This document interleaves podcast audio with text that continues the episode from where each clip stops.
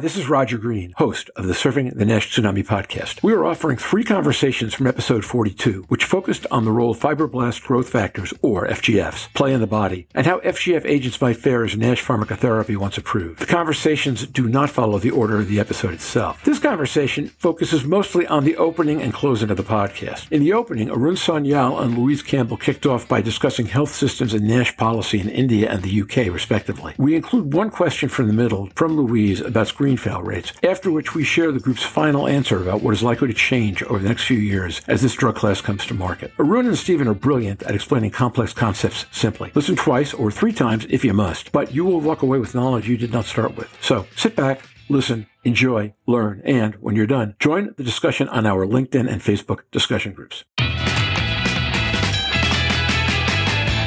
Roger Green. The two countries in the world that have the most interesting and advanced medical policy on NASH right now, depending upon how you look at it, are either India or England. And Arun is integrally involved with a lot of the work that goes on in India. You want to take just a second and talk about some of that? Arun Sanyal. India, interestingly enough, is one of the first countries in the world to have a policy, a national policy related to fatty liver disease, beginning to integrate it with type 2 diabetes, cardiovascular disease, to take a more holistic approach to the problem. You know, one of the things we lose sight of is the fact that type 2 diabetes, cardiovascular disease, chronic kidney disease, diabetes related blindness, and even neurocognitive decline, which in simply simple words is sort of age related mental dysfunction. Many of these things are actually linked to common biology, which of course also occurs in people with fatty liver disease. And it's all happening in the same patient. So while the medicine and the knowledge has developed in a siloed fashion across multiple specialties, they all come together in the same patient. So in a patient centric way, we need to think about the burden of diagnostic testing and therapeutics and try to find ways to make it easier for the patient not only to find the treatment that they need, but also to reduce the overall burden of medical care, and that includes diagnostics as well as therapeutics. This is a big part of the focus. There are statewide programs also going on in India, such as one in West Bengal with a big focus on rural populations whose needs are rather different than urban populations that may not be applicable in the West to the same degree. But I'd love to hear Louise or somebody else's experiences about what's happening in the UK. Okay, so Louise, why don't you take a second and do that, and then we'll jump in. Louise Campbell. It's slightly different for me. I'm not in mainstream NHS anymore. What we are trying to do is get a little bit more coordinated with the pathways. And I think we discussed Jeff Lazarus' article the other week showing some really good examples of healthcare and processes for NAFLD and NASH. And then last week we had the report by the British Liver Trust that basically showed that less than 40% of any of the primary care areas actually use any form of pathway at all. So although we can highlight excellent practice practices in six or seven really good areas. And I said it on the podcast with that. Those areas have developed from liver units, so highly specialized units with an entire team who can put this in. It's not just implementing it because you can have access to it, which I think it sounds like the Indian mechanism might be more fitting for putting in new processes. So we've still got a long way to go, but we are getting there. We just need to share that practice or have other people invest in what's seen as really good practice because it saves money and helps patient pathways. So that's where our strength is. We've shown that it works, but only in small areas. We're going to leave this subject for today because we've got lots of ground to cover, but it should be noted we are going to come back to this again. I'd like to start spending more of our time. There's been really good response, I think, to the last, well, to, to Jeff's episode, and people are excited about the episode that will be posted on Wednesday about the multidisciplinary call to action. So we're going to be coming to these kinds of topics, and I think looking at India in particular and, and UK second for the reason Louise just mentioned, the spread between having good processes and then getting them implemented are one of the things we're going to be spending some time on in the next few months. And hopefully, Arun, you'll come back and join us for some of that. Just really enjoying listening to these two guys making it sound understandable because sometimes I read these pieces and it just goes way over with the uh, science. But the one thing I was just thinking of there, you when you were talking about the FGF receptors, is there a difference in these with different ethnicities and the breakdowns? When you described you can trigger sugar cravings or you, you can address some of that with them, is there any work done on do we have different types or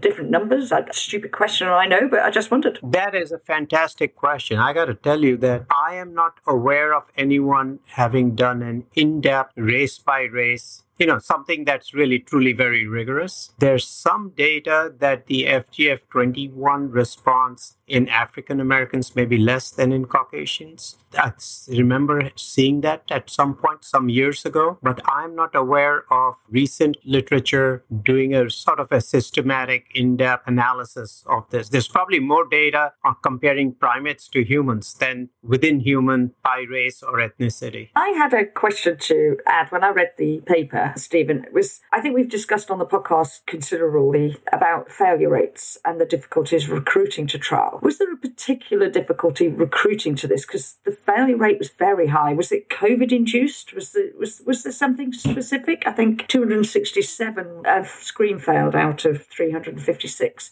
Stephen Harrison.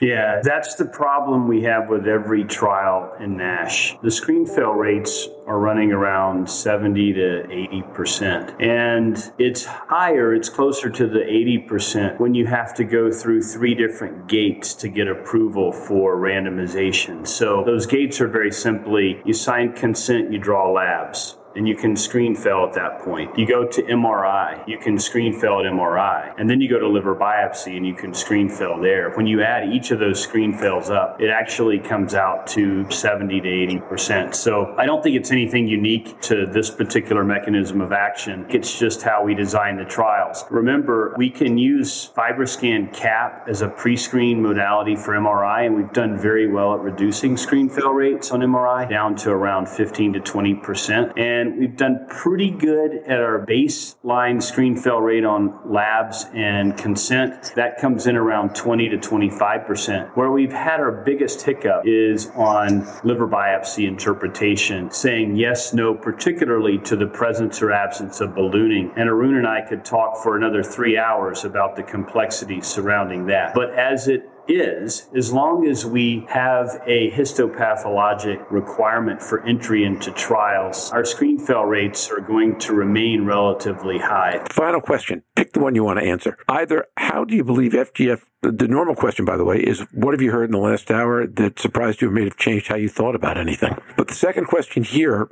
is how do you believe FGF 21s will be used five to seven years from now? What might be approved in that time, and what do you expect the utilization to look like? Uh, Brave one, go first. So, the way I see it is that the future of the field is in a more integrated and holistic view of fatty liver disease, combining cardiovascular morbidity, diabetes, chronic kidney disease, etc., all together under a larger umbrella of metabolic ill health and trying to find therapies where a single agent can improve multiple end organs simultaneously. And keeping that concept in mind, we know that GLP 1s have already been shown to improve in type, type 2 diabetics with high risk features, all cause mortality, cardiovascular outcomes, etc. Chronic kidney disease as well. SGLT2 is not far behind them, although their cardiovascular benefit profile is a little different than GLP 1s. And so, if you look at the practice guidelines for type 2 diabetes, they're already changing, and GLP 1s and SGLT2s are becoming much more mainstream than they used to be. And I suspect that if the GLP 1s, the semaglutide data read out positive on their phase three. A lot of people who manage patients with fatty liver disease are going to do an initial triage and identify people who are stage three or less than stage three. And if it's less than stage three, they'll get treated with a metabolic drug. And, you know, if FGF21 also eventually shows all the benefits of GLP 1s, then we'll have to see which one comes out ahead. But right now, based on the evidence that we have today, GLP 1s would be your starting drug for that population. Now, it may be that with FGF21s show a significant antifibrotic benefit, then for people who are stage three, who are on the verge of getting into cirrhosis, or those who already have compensated cirrhosis, in that population, you may start with a combination where you would have a drug which has significant antifibrotic effect on top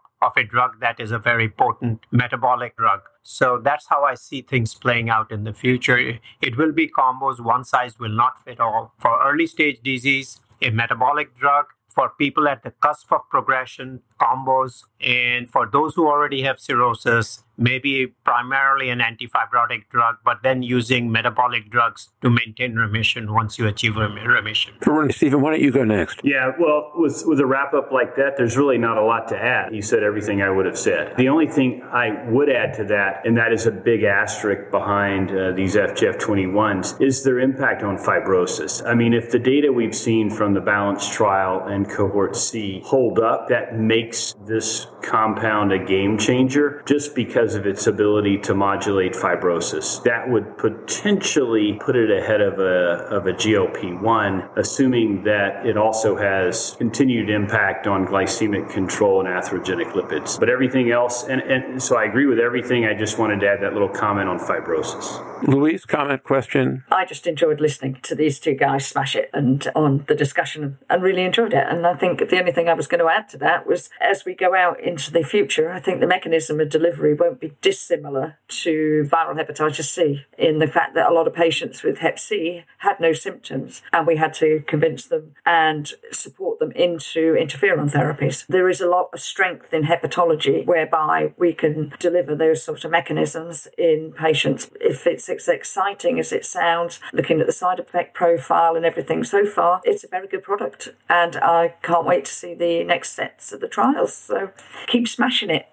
I think my one sentence takeaway is not having appreciated all of the different ways that an FGF21 has the ability to act against the, the total range of metabolic disease. And as a result, how valuable it might be in a holistic context. I, I don't think I'd fully appreciated that before today. And thank you very much for, if for nothing else, and there are about nine other things, but for enlightening me and hopefully some of our other listeners on that point, because I think that's really important. Thank you. And now back to Roger. We hope you've enjoyed this recording. If you have any questions or comments about the content of this conversation or the entire episode, please send an email to questions at surfingnash.com. We will be back next Wednesday, August 25th, when Jorn Schattenberg joins us to discuss cirrhosis, the disease, and prospects for drug therapy. I hope you'll join us then. Until then, stay safe, surf on, and see you on the podcast.